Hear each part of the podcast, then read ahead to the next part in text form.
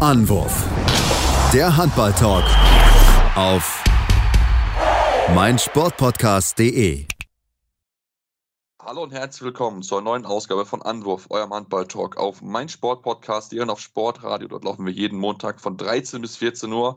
Ja, und heute ist auch äh, für uns eine Art Neubeginn einer neuen Ära, denn wir haben heute zwei neue Gäste mit dabei. Nachdem jetzt der Tim äh, seinen eigenen Podcast macht, äh, begrüße ich heute zwei neue Leute mit bei mir. Natürlich wollen wir darüber sprechen, über die aktuellen Ergebnisse aus der Bundesliga über die ja, Lage in Göppingen, wo es eine neunte Niederlage gegeben hat. Und natürlich gibt es auch zwei große Comebacks, über die wir sprechen wollen und zudem natürlich über die Rückkehr der Bundesliga der Frauen, die jetzt wieder gestartet ist. Da wollen wir drüber sprechen. Mein Name ist Sebastian Mühlenhoff und ich habe es angekündigt. Ich begrüße heute zwei neue Stimmen bei mir. Mache einmal den Anfang mit einer Stimme, die die Hörer von Sportradio auf jeden Fall kennen, mit Patrick Pritsche. Hallo Patrick.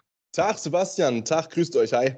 Und auch mit dabei, neue, auch eine neue Stimme mit dabei ist Robin Bulitz. Servus, Robin. Hallo Sebastian und hallo zusammen. Ja, lasst uns, bevor wir äh, uns mit dem Sportlichen beschäftigen, vielleicht kurz äh, ja, auch auf euch, auf euch, eingehen, da ihr ja hoffentlich länger mit dabei seid, auf jeden Fall, so ist zumindest der unserer Plan.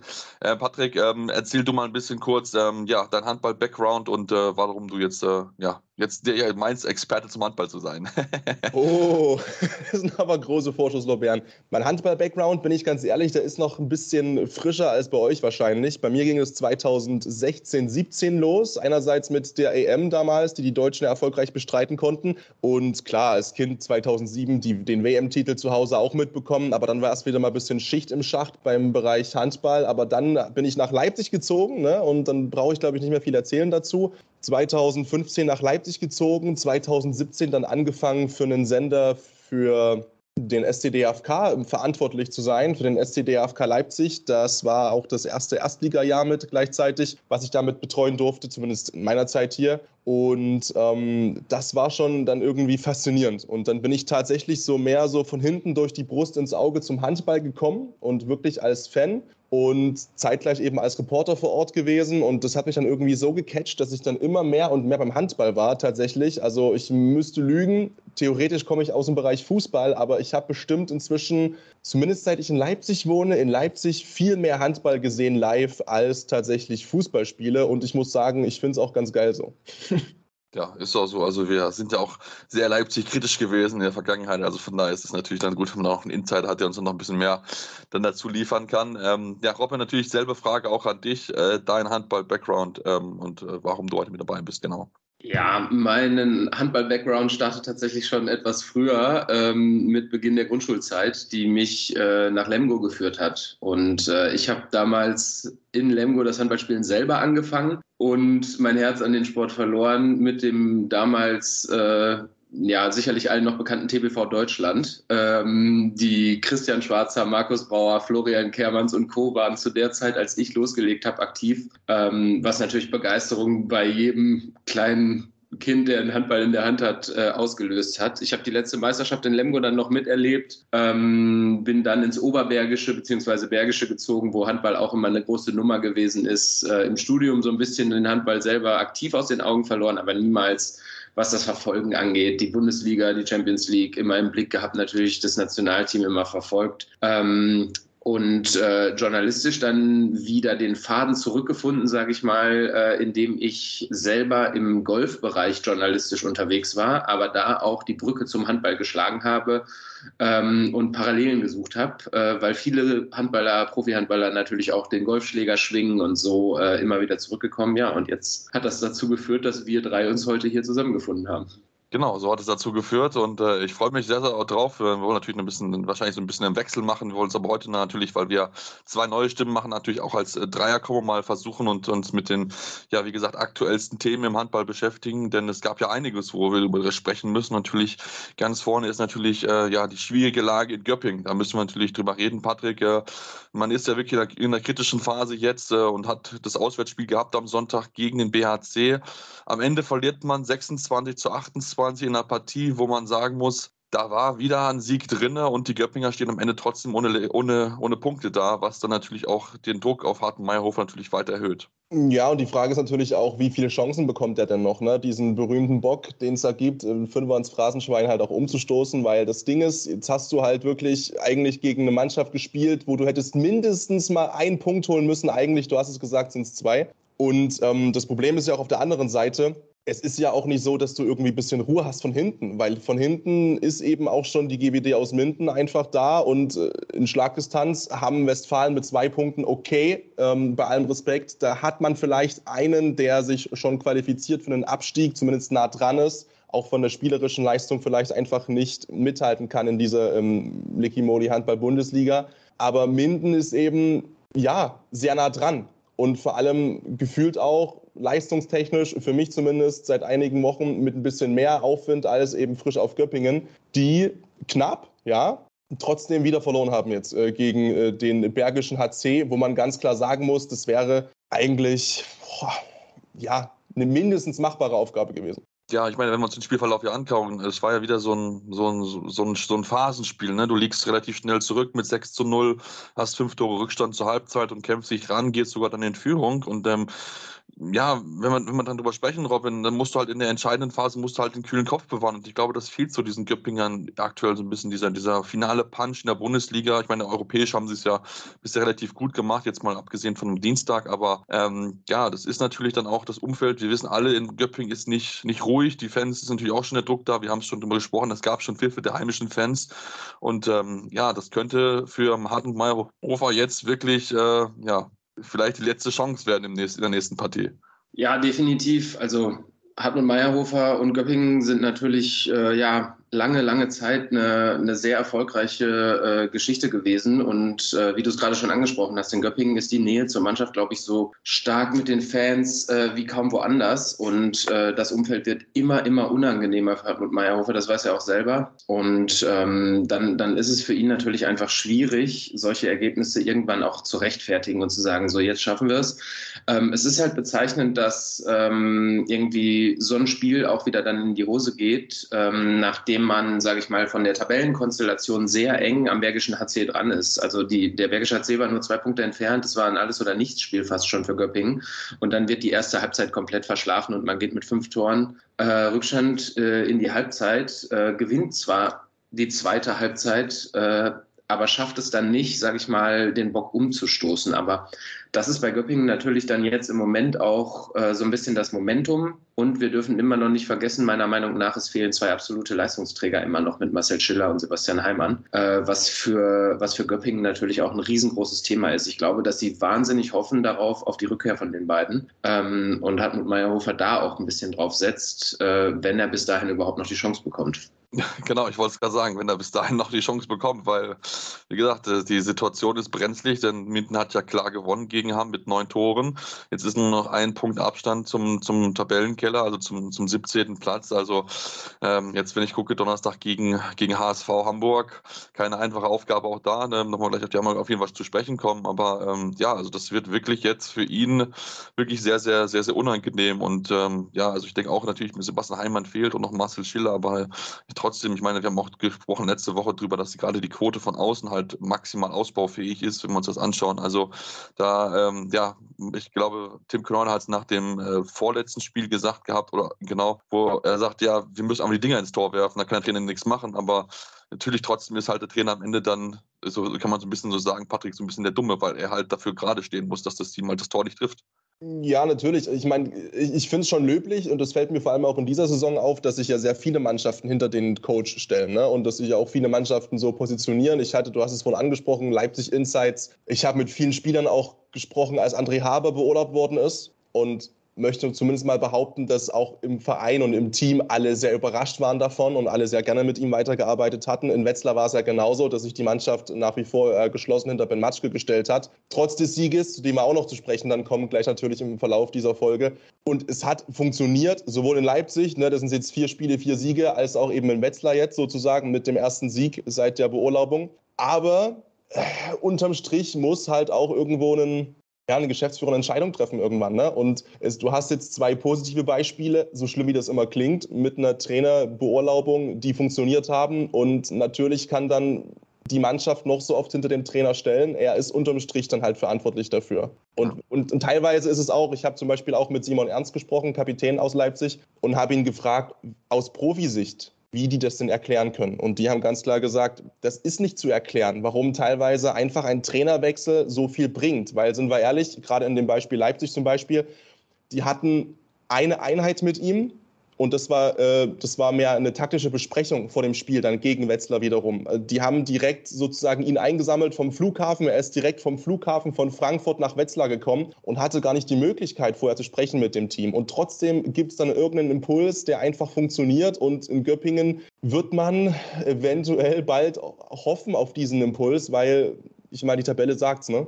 Ja, also wie gesagt, ist, die Situation ist mehr als brenzlig in Göppingen. Da wird man sich überhaupt nicht, jetzt auch gerade nach den letzten Jahren, dass man jetzt halt am Ende der Tabelle steht. Deswegen, ja, schauen wir mal drauf. Können jetzt natürlich dann auch über den nächsten Gegner sprechen. Ich habe schon angekündigt, HSV Hamburg, ähm, der ja auch gespielt hat am Wochenende. Und Robert, müssen wir sagen, die haben es auch richtig gut gemacht wieder daheim, haben es dem vermeintlichen Favoriten aus Magdeburg so schwer gemacht, wie es irgendwie nur geht. Am Ende steht trotzdem eine knappe 28 zu 30 Niederlage und da hat man sich dann nicht ganz belohnen können für diesen wirklich äh, tolle Auf tollen Auftritt. Ja, es war eine wahnsinnig, wahnsinnig spannende, gerade zweite Halbzeit. Es war ein Führungswechsel dabei. Äh, das Spiel wurde so lange offen gehalten, wie ich es äh, nicht unbedingt erwartet hätte, weil Magdeburg natürlich auch immer besser und immer mehr in Form kommt. Also der Auftritt von Magdeburg in der Champions League unter der Woche war sensationell. Und jetzt am Wochenende ähm, dann gegen Hamburg doch vor so große Probleme gestellt zu werden. Ähm, hätte ich vielleicht nicht erwartet, aber Hamburg ist einfach weiterhin äh, wie schon letzte Saison der, der absolut unangenehme Gegner, besonders in eigener Halle. Also Hamburg hat da wieder was auf die Beine gestellt und äh, einen, einen Flow hinbekommen mit den Fans im Rücken, was natürlich in Hamburg auch nicht unbedingt selbstverständlich ist. Äh, der König Fußball regiert dort natürlich auch und die Fans dann zu ziehen und diese Stimmung zu kreieren, dass sich selbst äh, ein Meister, ein amtierender Meister in absoluter Topform, beziehungsweise auf dem Weg zurück zur Topform, so schwer tut, ist äh, stark. Und was bei Hamburg natürlich einfach schön zu sehen ist, ist diese geschlossene Mannschaftsleistung. Es sticht niemand so außerordentlich hervor. Klar, Kaspar Mortensen ist äh, dort äh, auf links außen, macht er immer seine, seine Tore und sticht vielleicht, was die Anzahl geworfener Tore hinaus äh, äh angeht, heraus. Aber ansonsten ist die Mannschaftsleistung des HSV immer ganz hoch zu hängen. Aber am Ende setzt sich dann beim, bei so einem Match natürlich auch die individuelle Klasse durch und da ist dann ähm, ja, Oma Ingi Magnusson gerade auf auf dem Weg zurück zur Form von der alten Saison ähm, und entscheidet so ein Spiel mal eben alleine.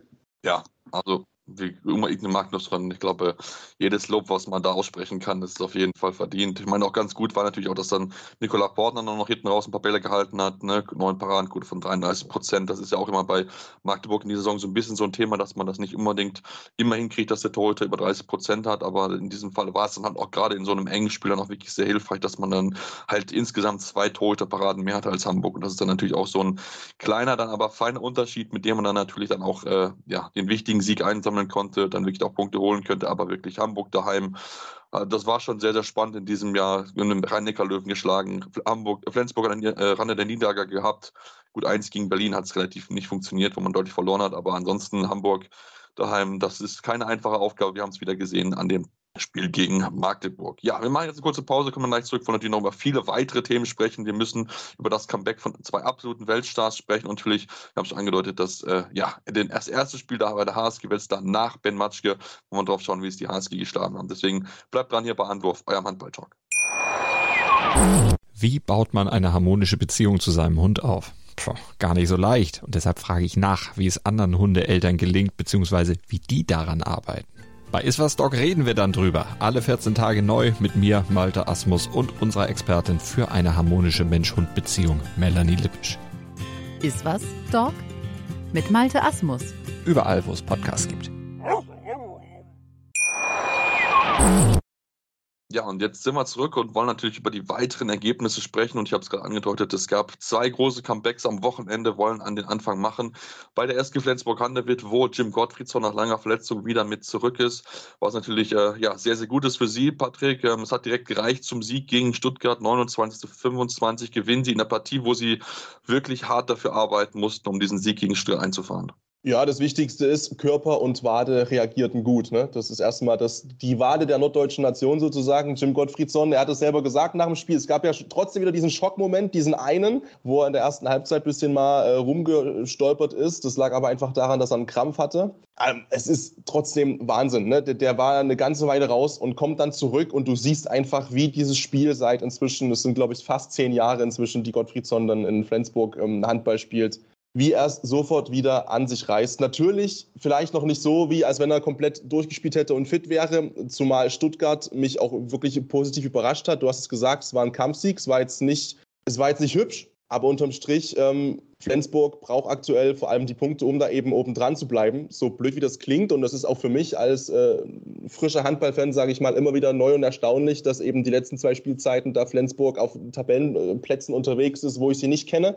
Das ist eben Stand heute der vierte Platz, aber äh, sie sammeln eben die Punkte auch ein. Und was eben am Anfang der Saison gefehlt hat, dass du eben so ein dreckiges Spiel auch mal mitnimmst. Jetzt hast du es halt gezogen gegen Stuttgart, die auf Platz 15 sind aktuell mit äh, 8 zu 20 Punkten, in dem Spiel aber auch besser gespielt haben als Platz 15. Ja, definitiv. Also ich haben, sie immer solche Spiele mit dabei, wo du denkst, okay, die sind eigentlich besser, aber dann, dann fehlt es ja dann hinten raus so ein bisschen an diesem, diesem letzten finalen Punch, so dass diese, diese Punkte halt mitnehmen können, aber gerade natürlich für Flensburg enorm wichtig, nachdem sie ja jetzt vor ja, ein paar Wochen dass diese, diese unnötige Niederlage in Gummersbach hatten, dass sie jetzt in so einem durchaus auch engen Spiel dann wieder, wieder mit dabei gewesen sind und es ist wirklich aktuell so, dass sie ja sie hart dafür arbeiten müssen, um die Punkte einzusammeln. Deswegen natürlich umso wichtiger, dass sie jetzt auch hier mit zwei Punkten hervorgehen, um halt dann natürlich auch oben dran zu bleiben, weil ich glaube, das ist natürlich für sie einfach wichtig, denn ähm, wenn wir uns das anschauen in der Tabelle, dann ist Marzahn natürlich noch auf jeden Fall in der greifbaren Nähe, ähm, aber da darf man halt jetzt sich nicht mehr so viele Punkte, Punkte äh, Verluste erlauben, da ist jetzt Unentschieden oder Niederlagen, deswegen müssen sie halt gucken, dass sie dann auch gerade Spiele, wo sie jetzt vielleicht nicht unbedingt 100% Form sind, dass sie halt die Punkte mitnehmen. Das haben sie halt in, diesem, in dieser Partie auf jeden Fall gezeigt. Ähm, ja, hart dafür kämpfen musste auch die, der THW Kiel für seine zwei Punkte hatten das Heimspiel daheim gegen Gummersbach, die ja wirklich in diesem Jahr überragend sind, wirklich einen starken Aufsteiger darstellen, so ein bisschen wie Hamburg im Jahr zuvor. Und ähm, ja, Robin, das war für sie ein harter Fight. Sie haben zurückbekommen Sander Sargosen, der sein Comeback feiern durfte. Und am Ende steht auch hier der knappe Sieg 31 zu 28 für den THW. Ja, das, der THW, das äh, erwartet hat, dass der VfL Gummersbach sie vor einige Herausforderungen stellt und, und Gummersbach, der erwartet, schwierige Gegner wird, das, das ähm, denke ich, war ihnen klar ähm, am Ende ist natürlich, steht der Sieg und diese, diese Freude, einfach Sander, Sander Sargosen zurückzuhaben. Er hat natürlich jetzt noch nicht ähm, ja, so gezündet, wie man es von ihm kennt, ähm, hat, glaube ich, einen aus vier getroffen. Ähm, aber die Hauptsache ist, dass er wieder da ist, sich die Würfe nehmen kann, voll belastbar ist. Ähm, das wird bei Kiel ähm, ja, Kräfte freisetzen, die, die sie brauchen werden. für die Champions League, für die Bundesliga im Titelrennen gerade. Sie sind jetzt oben dran geblieben, haben sich zurückgekämpft. Es wirkte am Anfang erst so, dass sie vielleicht ein bisschen straucheln könnten, aber mit der Rückkehr von, Pe äh, von Henrik Pekeler vor knapp einer, anderthalb Wochen und jetzt der Rückkehr von Sander Sargosen, ähm, ist das natürlich, äh, setzt das Kräfte frei, die äh, der THW Kiel einfach hat. Und da wird sich, glaube ich, am Ende dann auch einfach die Klasse durchsetzen. Und äh, ich glaube, die Füchse Berlin werden sich äh, warm anziehen müssen, wenn äh, der Zug THW Kiel erstmal ins Laufen kommt. Und in so einer ja sehr engen Partie, wie es jetzt gegen, gegen Gummersbach der Fall war, springt dann halt doch äh, der ewige Domagoj Dufnak wieder in die Bresche und äh, zaubert einfach acht, acht Tore aus dem Hut, glaube ich, waren es am Ende mit purer Willenskraft. Und ähm, ja, es ist einfach unglaublich klar, das Comeback von Sander Sargosen, aber zu beobachten, wie Domagoj Dufnak sich äh, da immer wieder reinwirft, ähm, ja, da hat Kiel einfach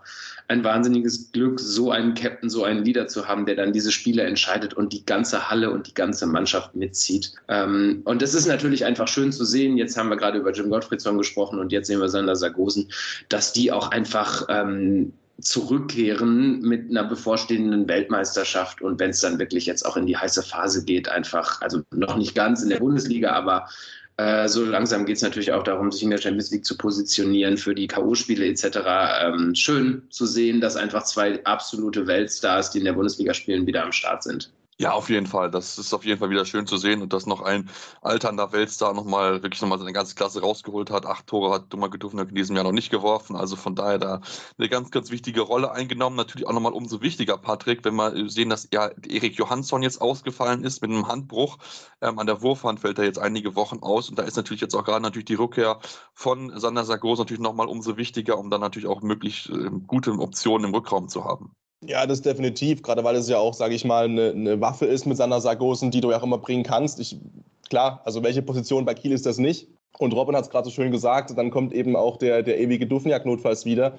Aber das wäre sonst schon dünn, gewor äh, dünn geworden, glaube ich. Also unterm Strich, wenn Sargosen klar noch länger gebraucht hätte, er hat sich die Zeit genommen. Das waren ja, glaube ich, auch knapp 175 Tage Verletzungszeit. Das war ja auch eine gravierende Verletzung ein Tor gemacht, okay, aber auch das wieder, ne? das ist zum Beispiel auch wieder dann ein Punkt in dem Spiel, dann kommt Sargosen rein in die Partie nach 16 Minuten, was eben überhaupt nicht läuft. Und dann ist es halt nur ein Tor, das er macht, aber das ist dann eben eins, wo er erst 10 Sekunden auf der Platte steht und direkt da ist und direkt ein Zeichen setzt. Und das kommt dann noch mit dazu, dass du einerseits wieder jemanden hast, der gerade im Rückraum auch wieder Gefahr ausstrahlt und einfach pure Weltklasse ist und sozusagen diesen Ausfall kompensieren kann. Auf der anderen Seite eben aber auch noch leider nur aus deutscher Sicht natürlich noch ein gutes halbes Jahr eben so einen Ruck durchbringen kann durch die Mannschaft. Wir haben von Impulsen gesprochen in der Folge schon einige Male und genau so ein Impuls war das Gefühl eben gestern.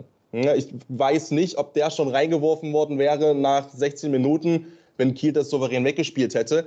Aber haben sie eben nicht. Er kommt rein und zündet direkt nach zehn Sekunden so einen Knaller aus dem Rückraum. Du hast es angesprochen, das ist damit wieder da, diese Gefahr, die Kiel eben ausstrahlt, stellt sie jetzt breiter auf. Und nicht nur Kiel, ich würde es nochmal auch individuell auf Sargosen beziehen. Wenn der einmal richtig losrollt, dann ja, ist Feierabend oftmals auf der Gegenseite. Oh ja, definitiv. Also das, das ist, das bin ich absolut bei dir. Ich meine, sowieso eine gute Kieler Woche mit dem Unentschieden, das sie auch geholt haben in der Champions League gegen Barcelona. Also das war wirklich, äh, ja, glaube ich, eine gute Kieler Woche, auch wenn man natürlich Erik Johansson verloren hat jetzt für mehrere Wochen, aber man hat es auch ohne ihn geschafft, da wirklich Top-Leistung abzurufen. Ich glaube, man hat jetzt so ein bisschen so diese Krise, die man ja hatte in den vergangenen Wochen, so ein bisschen hinter sich lassen können und kann jetzt wirklich dann noch mit Selbstvertrauen in die heiße Phase vor der WM-Pause gehen und die wir natürlich auch noch ein bisschen natürlich dann sprechen wollen.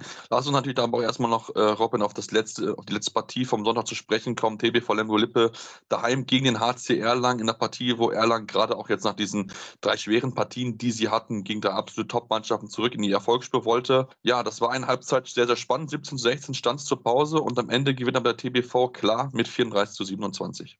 Ja, dieser, dieser deutliche Sieg vom TBV Lemgo war in der Form überhaupt nicht zu erwarten, weil, weil äh, die HC Erlangen natürlich eine starke Saison gespielt hat, dann die von dir angesprochenen drei wirklich schweren Spiele kamen ähm, und jetzt so ein bisschen einfach durch diese drei schweren äh, Spiele und die Niederlagen so ein bisschen in, in, in Abwehrstrudel geraten ist. Und ähm, ja, dann ist natürlich der TBV Lemgo da, springt auf den Zug auf und weiß, ob dieser vielleicht etwas ja, negativen, ähm, ne, ob dieses negativen Laufs und nutzt es vollkommen aus, in eigener Halle ähm, die HC Erlangen dann äh, klar zu schlagen. Der TBV Lemgo ist in dieser Saison, finde ich, so eine kleine Wundertüte mit, äh, mit, mit dem Sieg gegen Flensburg. Ähm, gegen Kiel haben sie sich wahnsinnig gut äh, natürlich angestellt und auch gewonnen. War, war es ein Sieg oder ein Unentschieden? Ich glaube, es ist ein Sieg gegen Kiel gewesen, ja, sogar. Genau, 32, 32, ja. Ja, ähm, es ist, und jetzt, jetzt Erlangen geschlagen. Ähm, gut, gegen die Füchse und gegen die Rhein-Neckar-Löwen gab es nicht viel zu holen, aber ähm,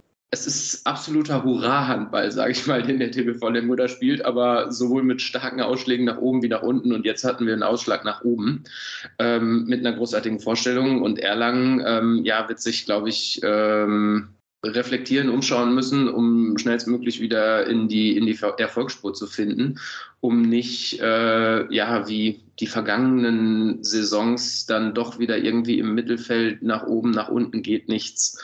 Ähm, so ein bisschen, ja, in diesen bedeutungslosen Regionen der, äh, der Tabelle ähm, sich festzusetzen. Ja, da, da, da, bin ich bei dir. Und äh, ich meine, wenn wir uns auch natürlich dann so ein bisschen auch angucken, 15 technische Fehler offensiv, das ist natürlich einfach zu viel. Dann verlierst du auch gegen vermeintlich den Underdog. Und wenn wir mal anschauen, was jetzt so als nächste Partien anstehen, daheim gegen Berlin, daheim gegen Gummersbach und dann nach Magdeburg. Das sind alles Partien, wo du verlieren kannst. Also natürlich gerade natürlich die Partien gegen Magdeburg und gegen Berlin werden richtig, richtig schwer. Ähm, da musst du halt gucken, dass du halt irgendwie gegen Gummersbach äh, gewinnst, aber da das Gummersbach so zwischen den beiden liegt, hast du dann halt wieder so, so, so einen negativen Negativtrend, wo du halt dann jetzt, wenn du verlierst gegen die Füchse, fünf Spiele in Folge verloren, dann gegen Gummersbach, die ja wirklich, wie gesagt, mit viel Selbstvertrauen wahrscheinlich anreisen werden, weil sie ja wirklich bisher ja so die Liga rocken, haben noch nichts noch nicht sonderlich viel enttäuscht haben, haben erst zwölf Minuspunkte, Erlangen hat jetzt 13. Also das ist wirklich, ähm, ja, es werden noch schwierige Wochen, glaube ich, für den HCE, der ja wirklich gut gestartet ist, aber jetzt müssen sie halt so ein bisschen aufpassen, dass sie halt dieser gute Start, den sie eigentlich hatten, jetzt nicht, äh, ja, dann so, so wieder so ein Mittelfeldplatz wird, wo man eigentlich so ein bisschen rauskommen wollte. Ja, dann machen wir jetzt eine kurze Pause, kommen dann gleich zurück, wollen dann noch, wie gesagt, über das Spiel von Wetzlar sprechen, über den, das erste Spiel nach Ben Matschke und natürlich aber auch über die eine oder andere Personalie noch sprechen, den Blick werfen auf den 35er-Kader der Nationalmannschaft, denn wir wissen jetzt, wenn Alfred Gieser schon, ja, zumindest mal im Auge hat für die Weltmeisterschaft im Januar. Deswegen bleibt dran hier bei Anruf, eurem Handball-Talk. Ja, und jetzt sind wir zurück und wollen uns nochmal mit, einem, noch mit ein bisschen längeren Männerteil beschäftigen. Es gibt noch einiges zu besprechen. Wir wollen natürlich doch über das erste Spiel nach Ben Matschke sprechen bei der HSG Wetzlar. Äh, hat am Donnerstag gespielt gegen die äh, gegen Hannover Burgdorf, eine Mannschaft, die in diesem Jahr wirklich äh, ja, eine der Top-Mannschaften ist, die sie wirklich gemausert haben. Ähm, die Überraschungsteam so ein bisschen, was sie gehandelt wurden, vorher auch so ein bisschen bestätigen konnten. Ja, und was soll man sagen? Wetzlar gewinnt überraschend in Hannover mit 26 zu 23 in einer Partie, wo wir uns dann äh, ja, am Ende fragen, Patrick, ähm, warum nicht gleich so? Ja, warum nicht gleich so? Da ist natürlich eventuell ein Trainerwechsel für verantwortlich äh, auf Seiten von Wetzlar. Nein, es war wirklich, es war, ähm, man kann nicht sagen anderer Handball, weil es war natürlich immer noch eine Ben Matschke-Handschrift da. Das ist vollkommen klar, dass du auch als Interimscoach nicht die Möglichkeit hast, innerhalb von wenigen Tagen ein neues Spielsystem zu implementieren. Das, das, darum ging es ja auch gar nicht. Es war eben wieder dieser Impuls und der Impuls kam und obwohl die Mannschaft sich ja selbst danach auch geschlossen noch hingestellt hat und eben diese Trainerentscheidung überhaupt nicht nachvollziehen kann und damit ja auch ein bisschen Kritik übt an der Geschäftsführung, das ist natürlich auch noch ein Teil der Wahrheit, hat es funktioniert gegen ein Hannover Burgdorf, was eine sehr ruhige und für mich irgendwie vor allem im Umfeld unaufgeregte Saison spielt. Ich habe letztens einen Artikel gelesen, wo es eben auch um die Recken ging und die haben ja auch jetzt mit Prokop verlängert den Arbeitsvertrag und da wurde ein bisschen verglichen der Fußball und der Handball in Hannover. Hannover ist ja auch eine extrem bekloppte Sportstadt, dazu gibt es noch Wasserball und beim Handball läuft zumindest von dem, was ich ja mitbekomme aus Leipzig, einfach sehr ruhig und gesittet ab. Und die wird die Pleite natürlich auch in ärgern, das ist vollkommen klar, aber jetzt nicht, sage ich mal, aus der Bahn werfen. Auf der anderen Seite für Wetzlar natürlich extrem wichtig. Die sind jetzt auf 14, waren davor eben aber auch im Bereich von äh, frisch auf unterwegs, eben mit sieben Punkten und haben sich da ein bisschen rausgeboxt jetzt. Ja, genau. Also äh, das ist wirklich äh, jetzt ja dieser Impuls gewesen, wo wir schon ein bisschen drüber gesprochen haben, die ganze Sendung über, dass man so einen Impuls bekommen hat mit einem neuen, neuen Mann an der Seitenlinie, der jetzt funktioniert hat in dem Fall. Ähm, ja, also wie gesagt, es war, war irgendwie, ja, man hat es geschafft, irgendwie, man kann es nicht so genau erklären, aber ich fand es auch sehr, sehr spannend zu beobachten, wie weit man sich hier natürlich auch hinter ähm, Ben Matsch gestellt hat. Natürlich kann es auch was stehen. Ich meine, die letzte Saison war fast die beste in der ganzen Vereinsgeschichte. Ähm, deswegen natürlich umso überraschend, dass es natürlich auch dann, dann nicht funktioniert. In diesem Jahr natürlich gerade der große personelle Umbruch, der mit dabei gewesen ist. Eine andere Verletzung von Stefan Carvo, der ja immer noch verletzt ausfällt, wo man dann noch nicht so ganz einfach hat auffangen können. Aber ähm, ja, jetzt dieser wichtige Sieg und äh, ja, bis zum Wochenende könnte es dann vielleicht sogar schon einen neuen Trainer geben. So heißt es zumindest, Robin. Also das wäre natürlich dann aus Wetzlarer Sicht, gerade natürlich auch vor dem Hintergrund des Spiels daheim gegen Kiel enorm wichtig. Ich meine, natürlich als Trainer, als neuer Trainer kannst du gegen Kiel sowieso nicht viel gewinnen, aber ähm, äh, natürlich trotzdem wichtig, wenn man jetzt dann schon den neuen starken Mann an der Seite findet, damit er sich dann auch ein bisschen mit der Team zusammenfinden kann und dass er dann übernimmt. Äh, schauen wir dann mal, wer dann gegen Kiel dann an der Seitenlinie sitzen wird, oder?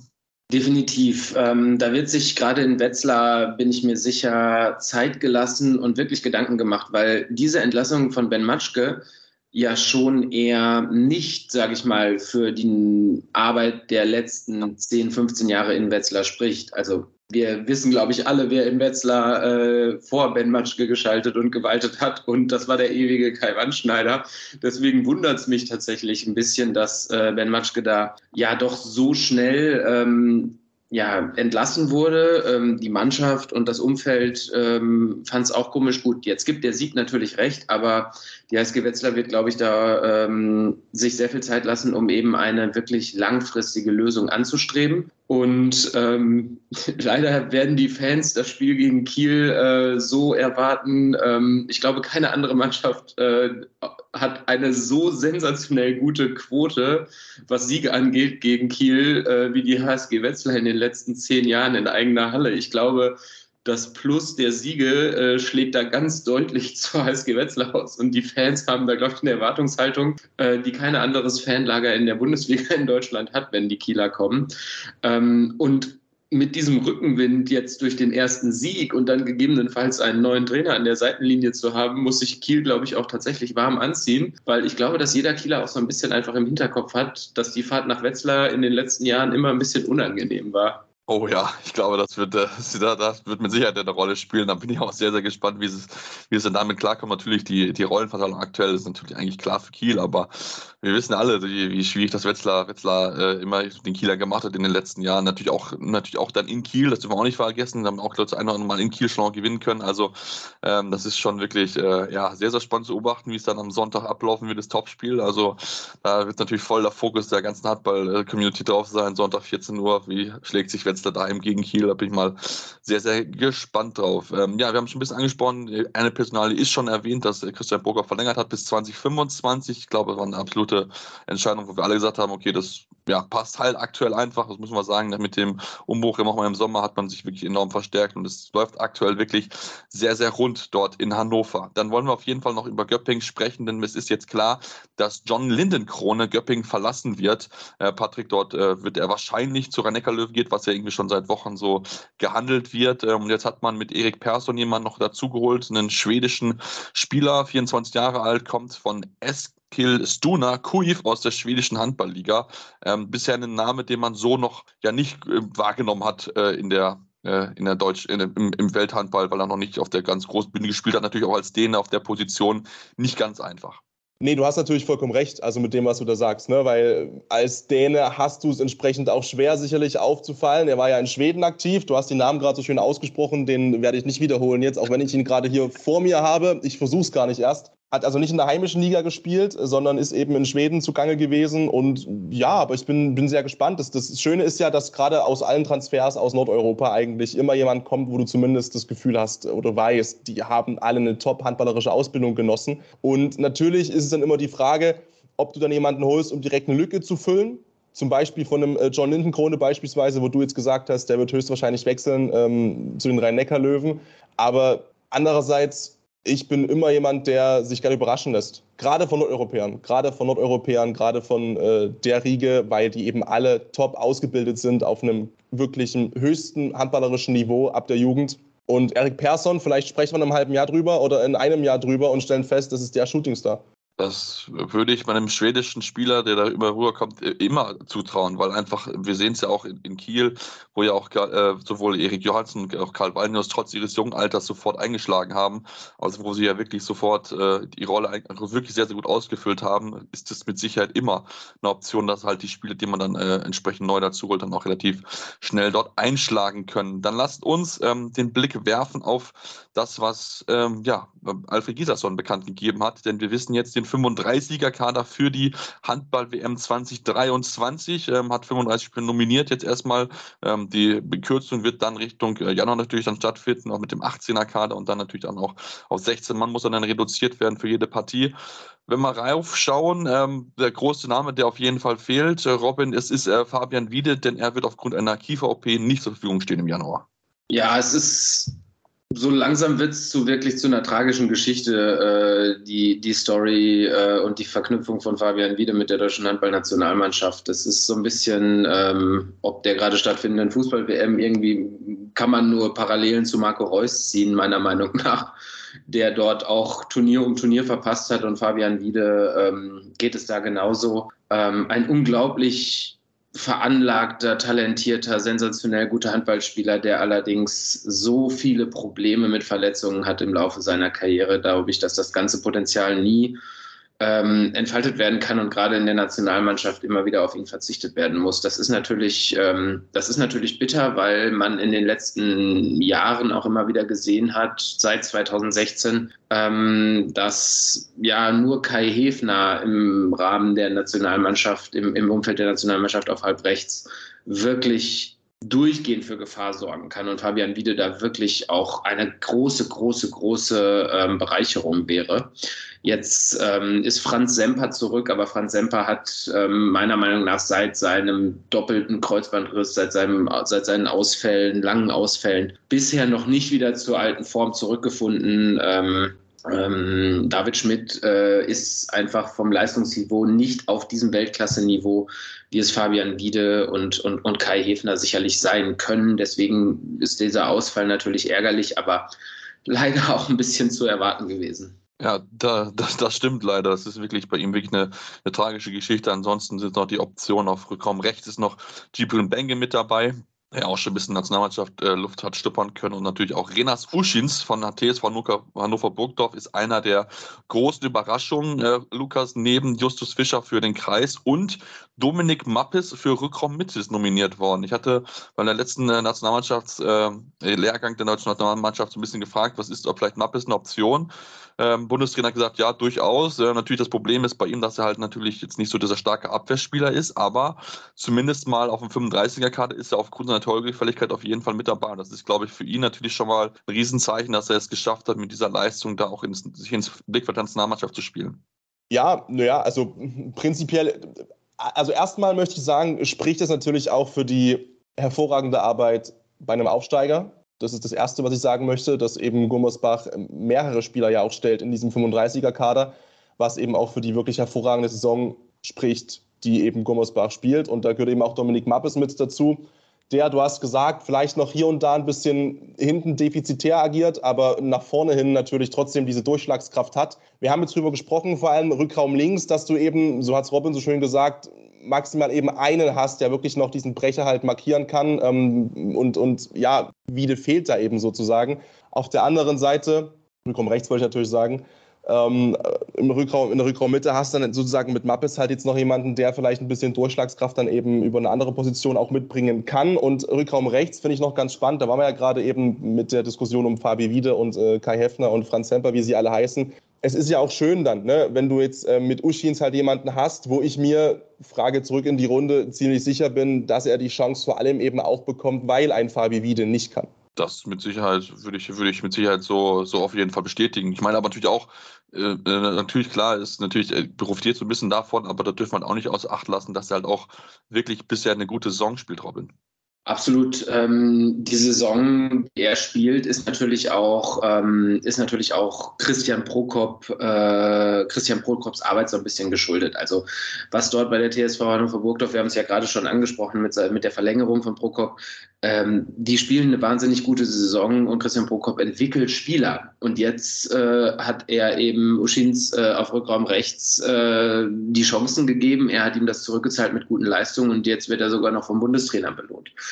Ähm, der Bundestrainer nimmt aber natürlich auch, ähm, nimmt aber natürlich auch äh, die beiden jungen Spieler da mit ähm, mit dem Blick auf, ähm, auf, die, auf die U21 WM und die, die großen Handballjahre in Deutschland, sage ich mal, die uns ja ab 2024 bevorstehen, beziehungsweise ab diesem Jahr, glaube ich, schon bevorstehen, weil die U21 äh, WM ja auch steigt. Ja. Und äh, die Jungs da dann schon mal ähm, ja, A-Nationalmannschaft Luft schnuppern zu lassen, setzt natürlich auch Energien frei. Und wenn es dann nur so ist, dass sie beim Lehrgang dabei sind, wird es auch den Push geben. Und ähm, es ist einfach, ja, ich finde es super, ähm, dass, die, dass äh, die jungen Spieler da belohnt werden vom Bundestrainer mit diesen Einladungen. Und ähm, ich bin mir relativ sicher, dass sie mit sehr viel Selbstvertrauen kommen werden und das zurückzahlen werden und einen guten Eindruck hinterlassen werden. Wir werden sie vielleicht noch nicht bei dieser WM sehen, aber spätestens ähm, im nächsten Jahr, wenn es dann äh,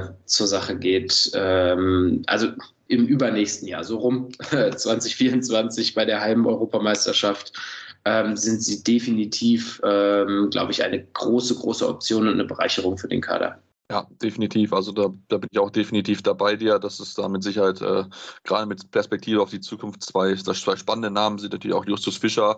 Natürlich klar, äh, beides Positionen, wo wir natürlich auch viele gute Spieler haben. Das dürfen wir auch nicht außer Acht lassen. Also gerade dann am Kreis mit Johannes Goller, mit dem Janik Kohlbacher und dann natürlich aber auch den beiden Erlangern, äh, Tim Zechel und Sebastian Vierenhaber, die sich ja wirklich gemausert haben. Gerade Vierenhaber natürlich defensiv natürlich eine, eine richtige Waffe. Äh, kennen ihn ja auch, Alfred Giesen hat ihn ja so ein bisschen groß gemacht, dass wir natürlich auch profitiert natürlich vielleicht auch so ein bisschen abgesehen davon, aber er ist auch wirklich eine, wirklich eine absolute Waffe in der Abwehr, wo du echt den erstmal ausspielen musst da im äh, Innenblock. Das muss man einfach auch so ganz, ganz klar sagen. Ähm, lass uns gleich dann noch zum Abschluss dann noch über die Verletzten mit, äh, sprechen, die mit dabei sind. Julius Kuhn, Lukas Stutzke, Marcel Schiller, Patrick, alle mit dabei, obwohl noch angeschlagen. Ähm, da, da ist wohl dann die Hoffnung, da, oder da geht er mal davon aus, dass sie wahrscheinlich dann alle bis zum äh, Start der WM fit werden, bis Start zur Vorbereitung. Deswegen ähm, ist, ist, ist halt im Vergleich zu Fabi wieder halt mitgenommen worden, diese drei. Ja, ähm, viel, also wieder, vielleicht, ich weiß nicht, ob, wir das so genau auch gesagt haben, er ist ja in dem Sinne nicht verletzt, ne? es ist ja wirklich eine geplante Kiefer-OP bei ihm. Ähm, er wäre ja theoretisch fit, bei den anderen dreien ist es eben noch die Verletzung. Und ja, also das Problem ist halt, Julius Kühn ne, aus Melsung und Stutzke vom BHC, das sind, natürlich hast du auf Rückraum links in Anführungszeichen vielleicht schon ein Luxusproblem, weil du eben auch noch einen Paul Drucks hast und auch noch einen Philipp Weber. Aber nichtsdestotrotz, gerade gerade Julius Kühn, wenn es mal ein bisschen, ich sag mal so, ein bisschen rougher zur, zur Sache gehen muss, ja, und wenn es mal ein bisschen jemanden braucht, der auch mal aus äh, sieben, acht Metern mal einen reinstrahlt, dann ist natürlich ein Julius Kühn sehr wichtig, der damit ja auch gewisses, auch wieder Impulse, diese berühmten Impulse, die uns heute begleiten durch die komplette Sendung, sozusagen durch die komplette Folge, einfach mal entfachen kann. Und es zeigt auch natürlich, dass du zwei Verletzte hast auf Rückraum links, wo aber Gislason äh, als Coach auch sagt, es sind beide eben für mich so wichtig, dass ich beide mit aufstelle und dann natürlich auf Außen, das haben wir vorhin bei Göppingen gehabt, dass eben da ein Marcel Schiller wirklich eine große Rolle spielt und dass Göppingen einfach extrem fehlt. Und du hast natürlich noch einen Rune Darmke beispielsweise oder auch einen Lukas Mertens und einen Matthias Musche vom SCM jeweils beide mit am Start auf, auf der Linksaußen. Aber auch Marcel Schiller ist, wenn er in Topform spielt, gerade auch für die Nationalmannschaft unglaublich wichtig. Und ich denke schon, dass wenn alle drei fit werden, bin ich mir zumindest bei Kühn und bei Schiller extrem sicher, dass die mitfahren. Definitiv. Ja, dann schauen wir mal, wer, wer, am Ende dann den Sprung in diesen 18er-Kader schaffen wird. Wie gesagt, viele spannende Namen mit dabei. Schauen wir mal natürlich dann, wer auch alles fit werden wird. Und da werden wir natürlich dann auch genau das Auge drauf haben.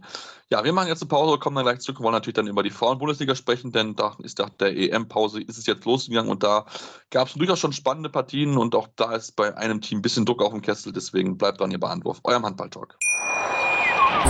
Hey, Malte Asmus von meinsportpodcast.de hier. Ab März geht's weiter mit unseren 100 Fußballlegenden. Staffel 4 bereits. Freut euch auf Slatan Ibrahimovic, Michel Platini, Cesar Luis Minotti, Paolo Maldini, um nur mal vier zu nennen.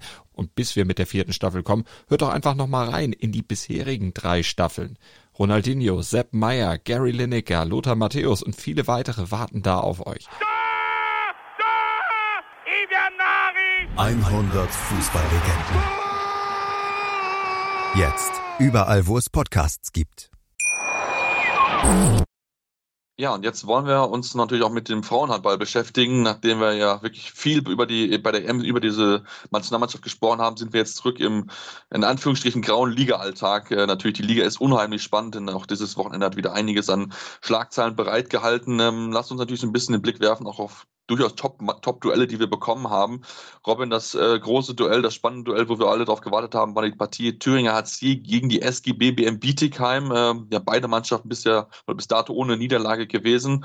Am Ende gewinnt Bietigheim denkbar knapp mit 31 zu 29 in der Partie, wo wirklich äh, Bietigheim 100% gefordert gewesen ist. Also das war wirklich, glaube ich, die vielleicht so ein bisschen die schwerste Ligaaufgabe, die sie in den letzten anderthalb Jahren gehabt haben. Ja, auf jeden Fall. Es war das äh, erwartete absolute Topspiel. Ähm, und es war gar nicht großartig zu erkennen, meiner Meinung nach, dass äh, einigen Spielerinnen und äh, einigen Spielerinnen doch ähm, die äh, das Turnier noch in den Knochen steckte. Ähm, es war ein wirklich spannendes Hin und Her. Ähm, gut, dann wurde sich doch nach, äh, nach der Halbzeit äh, setzte sich dann doch ähm, Bietigheim sehr, sehr deutlich ab was so meiner Meinung nach nicht zu erwarten war. Aber Thüringen kämpfte sich dran und äh, hinten raus wurde es einfach ein wahnsinnig spannender Handball-Krimi, äh, wie ihn alle gehofft hatten. Gut, und dann äh, Xenia Smits natürlich äh, den entscheidenden Treffer dann gesetzt zum 31-29.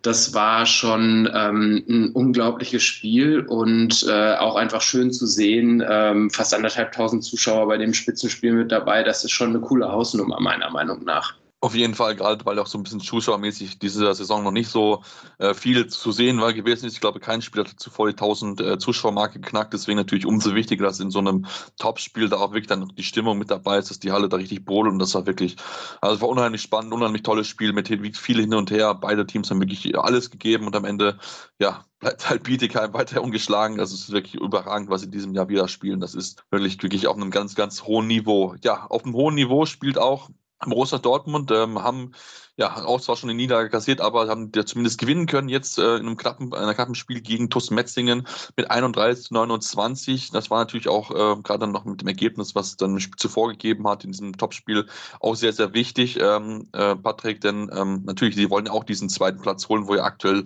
äh, vor ihnen der Thüringer HC steht. Ja, und das war auch von der Enge her ein sehr, sehr enges Spiel. Also TuS Metzingen, das hat man schon gemerkt, die hätten das erste Mal gewinnen können seit 2020 gegen den BVB in der ähm, ersten Bundesliga. Und ich würde sogar behaupten, bis Minute 40, 42, 43 gewinnen müssen. Aber das ist ja das Schöne am Handball, dass man das Momentum wirklich so schnell kippen kann. Dortmund hat wirklich nach vorne in meiner Wahrnehmung überhaupt nicht funktioniert. Also das waren sehr, sehr viele technische Fehler, von denen hat natürlich auch Metzingen profitiert, das ist klar. Dass du an so einem Tag dann gegen den BVB, gerade auch auswärts, ne, die haben ja in Hamm gespielt sozusagen beim BVB, ähm, vor 800 Zuschauern in der Halle war nicht ganz so viel los wie quasi äh, beim absoluten Top-Top-Top-Spiel zwischen Bietigheim und ähm, dem THC. Aber Auswärts haben die eine wirklich starke Partie abgeliefert. Es ging sehr, sehr viel über den, über den Rückraum. Also sehr, sehr viele Rückraumwürfe. Also über außen haben sie eigentlich alles unter Kontrolle gehabt, die Dortmunderin. Aber selbst nach vorne, das waren wirklich viele technische Fehler, sehr viele freie Würfe, die vergeben worden sind, ähm, die einfach weggenommen wurden. Und dann liegst du irgendwann hinten mit dreien und bist das erste Mal eben auch als neuer Trainer unter Druck, als Henk Gröner. Und trotzdem hast du dann wieder eben die Möglichkeit, das Momentum zu kippen. So, und dann ging das so extrem schnell, dass diese teilweise dann vier Tore Vorsprung weggespielt worden sind oder aus den Händen gespielt worden sind von Metzingen, die sich wieder teuer verkauft haben. Und das nicht das letzte Mal und auch, äh, das sowieso hoffentlich nicht, aber auch nicht das erste Mal in der laufenden Spielzeit. Aber nichtsdestotrotz wieder ohne Punkte dastehen. Und in meiner Wahrnehmung hätten sie mindestens ein verdient gehabt. Auf der anderen Seite, in den letzten zehn Minuten kippt es dann halt so extrem, weil die, ja, äh, Dana Blackman dann wurde komplett aus dem Spiel genommen ähm, wirklich bei Metzingen, weil alles lief eigentlich eben über sie. Ja, und dann hat es Dortmund einfach halt geschafft, irgendwann dann ab Minute 45 bis 50 äh, Dana Bleckmann aus dem Spiel zu nehmen von Metzingen, weil eben wirklich alles über sie lief, alles über die Rückraummitte und das hat auch funktioniert und da ist Metzingen auch durchgekommen, eben bis gute 15, 10 Minuten vor Schluss. Aber dann hat das irgendwie funktioniert. Und dann haben sie es irgendwie äh, geschafft, sie äh, zu stellen. Sie konnte die Würfe nicht mehr nehmen, die freien, einfachen Würfe nicht mehr nehmen. Und dann ist das Spiel gekippt in Richtung Dortmund. Aber es war mindestens mal ein Arbeitssieg. Und ich bleibe dabei, dass Metzingen wieder eine Performance hatte, die mindestens hätte für einen Punkt reichen müssen. Ja, ich denke gerade diese Auszeit, so 13 Minuten Verschluss, die dann Henk Gröner genommen hat, das war wirklich so diese dieser Turning Point irgendwie für Dortmund, denn danach ähm, erlauben sie noch zwei Tore in den letzten 13 Minuten. Das war wirklich, wirklich sehr, sehr stark, was sie defensiv gespielt haben und drehen halt dann so die Partie, um dann entsprechend diesen Sieg einzufahren. Und für Metz natürlich enorm bitter. Ähm, ich meine, sie haben wirklich hart gefightet, aber stehen aktuell nur bei vier Pluspunkten. Platz 10 natürlich nicht ganz das, was man sich erhofft hat, aber natürlich liegt es auch noch daran, dass natürlich die bisherigen Begegnungen, die sie hatten, auch nicht ihr ja, Fallobst gewesen ist. Das darf man auch nicht außer Acht lassen. Einen harten oder einen alles geben musste auch Buxtehude. Ähm, äh, Robin, wenn wir mal drauf schauen, äh, Platz 4 sind sie aktuell, aber gegen die HSG Bensheim Auerbach mussten sich ganz schön strecken, lagen sogar zurück mit 14 zu 11 zur Pause. Am Ende gewinnen sie aber knapp, oder mit, ja, am Ende gewinnen sie mit 30 zu 27, 19 Tore in der zweiten Halbzeit. Ja, ich glaube, dass äh, Buxtehude da äh, vielleicht einfach die erste Halbzeit ein kleines bisschen verschlafen hat und äh, von der HSG Bensheim Auerbach nicht so viel Gegenwehr erwartet hat. Äh, das, ähm, diesen, diesen Schock, diesen Rückstand äh, zur Pause, der wurde dann relativ schnell mit, einem sehr, sehr, mit einer sehr, sehr starken zweiten Hälfte äh, korrigiert, ähm, wo die Führung ja dann teilweise auch äh, vier, fünf Tore betrug etc., ähm, so dass am Ende doch ein ja, ungefährdeter Sieg eigentlich ähm, zu Buche stand, ähm, was Buxtehude natürlich aber auch braucht, sage ich mal, um auch nur annähernd oben dran zu bleiben, was einfach ja schwierig ist, ne? weil Bietigheim, wir haben gerade schon darüber gesprochen, so, so vorne marschiert Ähm, da wird es dann einfach ganz schwierig und du darfst dir dann natürlich nicht solche Ausrutscher erlauben und den konnten sie jetzt nochmal vermeiden mit einer wirklichen starken Leistungssteigerung in der zweiten Halbzeit. Ja, definitiv. Also das haben sie da nochmal gut gemacht. Gerade natürlich auch, weil dieser vierte Platz natürlich durchaus auch wichtig sein kann im Kampf um Europa. Und deswegen darfst du dann natürlich dann gegen vermeintlich kleinere Mannschaften, wie es halt auch mal die HSG Benz im Auerbach ist, natürlich keine Punktverluste erlauben. Dann lasst uns ähm, ja auf eine andere Partie zu sprechen kommen, wo ja mal wieder deutlich geworden ist, wie gut eigentlich der VfL Oldenburg spielt, obwohl sie ja eigentlich ähm, ja, ein bisschen Verletzungssorgen haben, keinen großen Kader, aber sie gewinnen mit 31 zu 26 gegen die Sportunion Neckarsulm. Und ähm, da müssen wir drüber sprechen, Patrick, denn Neckarsulm wurde vor, von der, vor für viele als Mannschaft gehandelt, die oben mitspielen kann. Ja, nach vier Spielen aktuell nur einen einzigen Sieg und auch in dieser Partie, ähm, ja, es, hat, es läuft irgendwie aktuell überhaupt nicht rund in Neckarsulm. Nee, gar nicht. Ne? Also und nicht nur, sage ich mal, die Handball-Expertinnen und Experten haben sie ja vorne gesehen. Ich glaube auch, dass bei Neckars Ulm schon so ein bisschen der Anspruch war, zumindest mal im europäischen Bereich aufzutauchen. Und die Ambitionen sind ja auch betrachtet auf die letzten Spielzeiten durchaus berechtigt gewesen und auf die Arbeit der letzten Jahre. Jetzt hast du eben vier Spiele, du hast einen Sieg, drei, drei Pleiten. Und ja, ich würde schon von dem Fehlstart sprechen, oder nicht? Was sagst du? Ja, definitiv. Ich meine, wenn wir uns natürlich anschauen, natürlich klar, ähm, ne, das, das erste Spiel musstest du halt gewinnen gegen Weibling, das war relativ klar. Aber dann hast du halt so, so Spiele gehabt, wo du halt mit 13 Toren gegen Dortmund verlierst, in einer Situation, wo halt auch Dortmund, das war rund um diese Geschichte, dass sie dann halt nicht mit André Fuhr eingereist sind, wo du eigentlich so ein bisschen vielleicht denkst, vielleicht sind sie ein bisschen verunsichert, was aber überhaupt nicht zu sehen ist. Ähm, ja, und dann verlierst du halt auch komplett unnötig gegen die Vipers, fast Partien, die verschoben werden. Ähm, also irgendwie ist das noch nicht so eine Saison, wo ich sagen würde, Neckarsulm kann halt das, was sie halt eigentlich sonst, was im Kader auf jeden Fall vorhanden ist, mit wirklich Top-Spielern, das darf man ja nicht außer Acht lassen. Also eine Luisa Schulze beispielsweise, die ja mit dabei ist.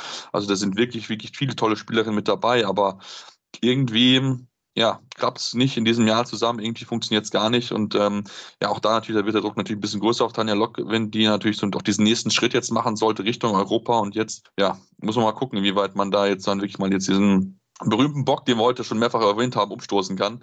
Ähm, lasst uns dann auf die, auf die, ja, auf eine Blombergerin zu sprechen kommen, die HSG Blomberg Lippe, die gegen die HSG Bad Wildblum Vipers äh, gespielt haben, die ja in diesem Jahr wirklich überrascht haben, muss man ja sagen. Ich habe es erwähnt, den Sieg gegen Neckarsulm. Ja, Blomberg musste sich strecken, 31 zu 29 gewinnen sie, aber es sah eigentlich zur Pause deutlich aus, Robin. 19 zu 10 zur Pause und dann mussten sie hinten auch nochmal ganz schön bibbern.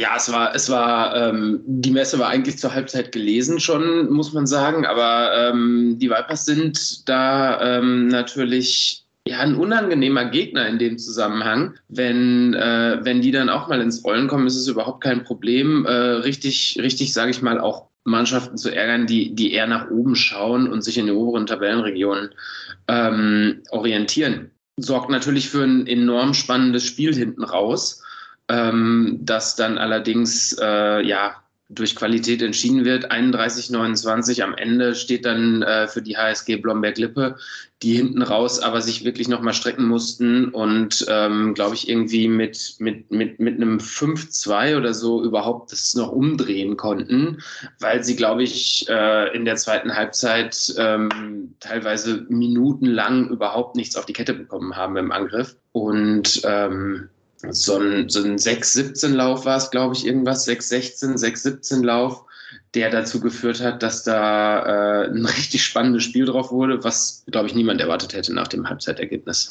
Ja, es sind zwischen der 35. und 42. Minute sieben Minuten lang ohne Tor, Torerfolg gewesen. Das ist natürlich dann die Vipers eiskalt ausgenutzt, um dann in die Partie zurückzukommen. Also das war wirklich ja nochmal hinten raus spannend, aber dann wirklich in, in, der Schlussphase haben sie dann in den letzten vier Minuten kein einziges Tor mehr erlaubt und dann diese Partie dann noch für sich entscheiden können. Alexia Hauf mit 8 von 8, die ja leider bei der WM verletzt ein bisschen abreißen musste. Ist natürlich schön zu sehen, dass sie jetzt wieder fit ist, wieder eingesetzt werden kann und äh, ja, hat direkt gezeigt, was sie oder wie wichtig sie einfach sein kann. Dann lass uns zum letzten Spiel des Wochenendes kommen, Patrick. Ähm, TSV äh, Bayern und für Leverkusen gegen VfL Weibling. Ja, was soll man sagen? Weibling hat offensiv weiter große Probleme, verlieren klar und deutlich mit 23 zu 32 in Leverkusen und das äh, ja, muss man eigentlich sagen, defensiv war das soweit in Ordnung, dort gute Torhüterleistung, aber wenn du halt vorne deine Tore halt nicht machst, dann wird es halt schwierig in der Bundesliga zu gewinnen.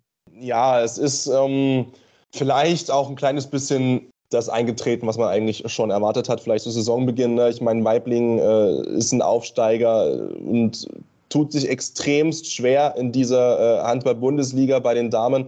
Und ich tue mich auch schwer damit, irgendwie, ich will jetzt nicht sagen, äh, gute, positive Worte zu finden für den weiteren Saisonverlauf, aber natürlich ist es schon so, dass ähm, wenn du halt mit neun verlierst, du hast sieben zur Halbzeit geworfen, ja, da stand es äh, 7 zu 16 aus Weiblinger Sicht, dann ist es halt schon auch wieder direkt zur Halbzeit ein Knick, wo du halt das Gefühl hast von, es klappt eben nicht vorne. Und dann ist es natürlich auch natürlich eine gewisse Qualitätsfrage und ein Qualitätsunterschied. Auf der einen Seite, natürlich kannst du eine, eine gute Torhüterin haben, aber die kann dir nicht alles wegnehmen. Und wenn du nur 23 Bälle selbst wirfst, beziehungsweise 23 Treffer markierst, reicht es eben häufig nicht in dieser Bundesliga. Und für Leverkusen war es, glaube ich, auch, ähm, auch in der aktuellen Saisonphase eben, die sind ja momentan eben auf Platz 8 und davor auch waren sie ein bisschen weiter hinten sozusagen anzusiedeln, glaube ich, ein sehr willkommener Gegner gewesen die Weiblingerinnen, auch wenn das böse klingt, dafür auch ein dickes Sorry. Aber Weiblingen, ich glaube, auch hier, ich habe es vorhin schon bei den Männern gesagt, einen Abstiegsplatz halte ich für relativ sicher. Ja, also wenn da nicht eine große Leistungssteigerung kommt, dann wird es auf jeden Fall sehr schwierig. Ich bin mal gespannt. Jetzt äh, am Samstag spielen sie daheim gegen SV Union Halle Neustadt, die jetzt zwar ihren ersten Sieg eingefahren haben in, in, unter der Woche mit einem klaren 31 zu 22 gegen Sachsen Zwickau, aber prinzipiell ist das eine Partie, wo du ja gucken musst, dass sie halt knapper halt wird, wo du halt ein bisschen Selbstvertrauen sammeln musst, denn natürlich dann danach wartet Dortmund, da wirst du halt auch nicht viel holen können. Also von daher ähm, ja, für die Weiblingerinnen, das ist kein guter Start gewesen nach der, nach der EM-Pause, aber sie müssen jetzt gucken, dass sie halt dringend besser offensiv werden, wenn sie denn die Klasse in diesem Jahr noch halten wollen. Dann sind wir am Ende unserer heutigen Ausgabe gekommen. Wir hoffen, euch hat euch gefallen. Wenn es euch gefallen hat, dürft ihr uns gerne eine Rezension dalassen. Bei iTunes oder Spotify habt ihr die Möglichkeit, uns fünf Stellen zu geben, aber auch gerne uns Feedback zu geben, was können wir besser machen, woran können wir arbeiten. Ihr dürft uns natürlich auch weiter folgen. Auf den Social Media Kanälen eurer Wahl, Facebook, Twitter, Instagram habt ihr die Möglichkeit, uns ein Follow dazulassen, aber uns zu schreiben. Ähm, natürlich dürft ihr uns gerne auch eure Meinung natürlich mitteilen zu den verschiedensten Themen. Und ähm, ja, dann gibt es uns dann spätestens nächste Woche wieder hier, dann mit den natürlich wichtigsten Meldungen aus der Handballwoche. Und deswegen bleibt dann bis hier dann bei Anruf, eurem Handball-Talk. Anwurf. Der Handball-Talk auf meinsportpodcast.de.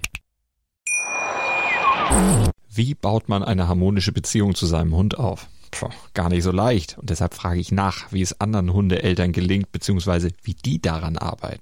Bei Iswas Dog reden wir dann drüber. Alle 14 Tage neu mit mir, Malte Asmus und unserer Expertin für eine harmonische Mensch-Hund-Beziehung, Melanie Lippisch. Iswas Dog? Mit Malte Asmus. Überall, wo es Podcasts gibt.